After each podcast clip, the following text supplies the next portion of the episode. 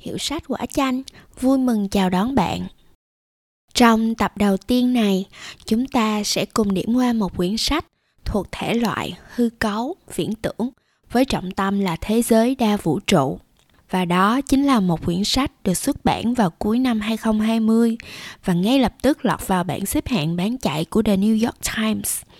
Tác phẩm mang tựa đề Thư viện nửa đêm hay tên gốc là The Midnight Library của tác giả người Anh, Matt Haig.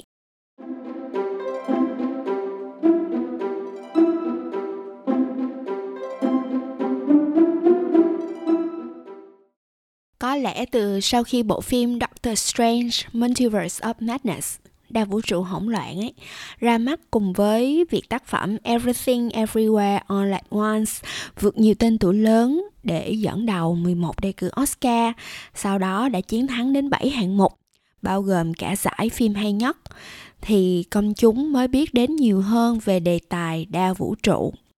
Đây là một giả thuyết về sự tồn tại song song nhiều vũ trụ cùng một lúc, bao gồm cả vũ trụ nơi chúng ta đang sống – và trong rất nhiều bài viết phân tích về giải Oscar của phim Everything Everywhere All at Once, các trang báo hầu như đều nhắc đến Thư viện nửa đêm như một tác phẩm văn chương đáng chú ý không kém về những thế giới song song.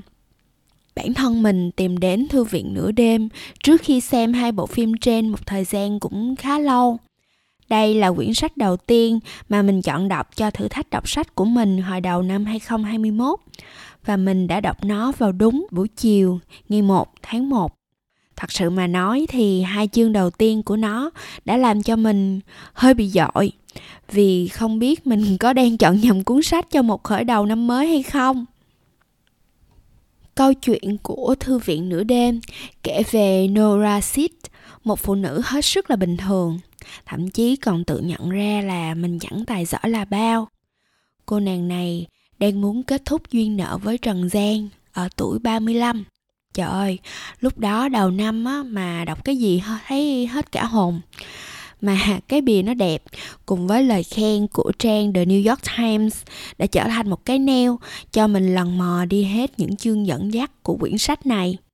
Trong đó, vào thời khắc tiếng chuông nửa đêm của ngày cuối cùng còn sống trên cõi đời, Nora bỗng dưng thấy mình xuất hiện ở một nơi nằm giữa làng ranh của cõi sống và cõi chết, với những dãy kệ trải dài bất tận và hàng hà sa số những cuốn sách. Cô đã gặp lại bà thủ thư em, cô thủ thư trong cái thư viện ngày xưa mà Nora đã từng theo đọc và nghe bà giới thiệu về thư viện nửa đêm đồng thời khám phá ra cách cô nàng có thể sống một cuộc đời khác nếu như chọn cho mình những lối đi khác. Và điều đó được diễn ra chỉ bằng cách lựa chọn và đọc những quyển sách trong thư viện này. Ở thư viện kỳ lạ ấy, nora đứng trước những ngã rẽ đời mình. Cô có thể thỏa sức lựa chọn và thử lại từng cuộc đời mà bản thân mình đã nuối tiếc không làm theo trong quá khứ đó là việc tái ngộ với người yêu cũ mà cô vẫn hằng ray rứt hay trở thành vận động viên bơi lội đạt huy chương vàng Olympic. Mở một quán rượu cùng người yêu hay tham gia vào một ban nhạc nổi tiếng. Thậm chí, ở một cuộc đời, nora còn trở thành một nhà nghiên cứu về sông băng đang làm việc tại quần đảo ở bắc cực. Một cuộc sống gần như khác 180 độ so với cuộc sống mà cô ấy đang cố gắng thoát khỏi. Vậy nhưng, như bất kỳ nhân vật chính của một tác phẩm đa vũ trụ nào, dù cho được liên tục thay đổi cuộc đời và vận mệnh của mình, Nurasid vẫn không thể cảm thấy hài lòng với bất kỳ một cuộc đời nào ở một vũ trụ nào. Cô có thể chọn vô số quyển sách để xem vô số cuộc đời mới. Nhưng điểm kịch tính bắt đầu khi bà thủ thư em cho biết thư viện nửa đêm sẽ không dành cho cô vô hạn thời gian để lựa chọn. Một khi Nora mất hết hy vọng, thư viện sẽ bắt đầu sụp đổ. Nếu mà giải thích thêm về nửa sau của quyển truyện á, mình sợ là mình sẽ lỡ tiết lộ luôn về cốt truyện quá. Mình chỉ nói rằng cảm giác khi đọc thư viện nửa đêm cho mình lại những khoảnh khắc giống như hồi đọc Harry Potter lần đầu tiên lúc mới vào cấp 2 vậy đó. Thật ra quyển này không phải là sách phép thuật như là Harry Potter đâu, cho dù nó cũng là trường phái viễn tưởng về tiềm thức khoảnh khắc đó là sự đọc ngấu nghiến và trong ngóng mỗi ngày mau đến tối trời để làm cho xong, ăn cho xong, rồi được nhảy ao vào xem câu chuyện tiếp theo sẽ là gì. Bằng giọng văn kể chuyện nhẹ nhàng xen lẫn sự kịch tính nghẹt thở trong vài tình tiết cao trào. Tác giả Matt Haig đã gửi cắm nhiều bài học vào thư viện nửa đêm như một cái ôm vỗ về an ủi cho những ai đang thiếu niềm tin và cảm thấy vô định giữa cuộc đời mênh mông. Có những chương mình cảm giác thư viện nửa đêm như một tảng văn thơ mộng, dạt dào những cảm xúc chữa lành lại có những chương mà cốt truyện của nó đủ tình tiết để làm thành một phim lẻ khoa học viễn tưởng Đặc biệt nhất, sức hút của những đoạn kịch tính nằm ở việc tác giả phối hợp nhuần nhuyễn, quan niệm về thế giới sau cái chết và phát huy nó thông qua kiến thức về khoa học hiện đại, có thuyết tương đối của Einstein làm nền. Theo đó, Einstein từng cho rằng không có hệ quy chiếu nào là tuyệt đối và tính chất của vật quan sát được có thể thay đổi ở mỗi vị trí khác nhau. Những hệ quy chiếu mới dẫu đem lại cho nữ chính Nora Sid cảm giác trọn vẹn nhưng cô vẫn cảm thấy mình không thuộc về nơi này. Mình cảm thấy may mắn và biết ơn khi bản thân đã không bỏ cuộc giữa lưng chừng quyển sách bởi những tình tiết trong thư viện nửa đêm minh họa quá sức dễ hiểu, cái gọi là sức mạnh của sự lựa chọn nhiều trang phân tích cho rằng quyển sách này thành công vì nó không chỉ kể về hành trình của Nora, mà còn kể về hành trình của người đọc. Cuốn sách khuyến khích chúng ta suy nghĩ về những điều mình sẽ làm khác đi nếu ở vào hoàn cảnh của Nora Sid. Liệu cuộc đời tôi có bằng một cách thần kỳ nào đó bỗng dưng mất hết mọi khổ đau, tuyệt vọng, thương tiếc, đau lòng, khó khăn, cô đơn, trầm cảm.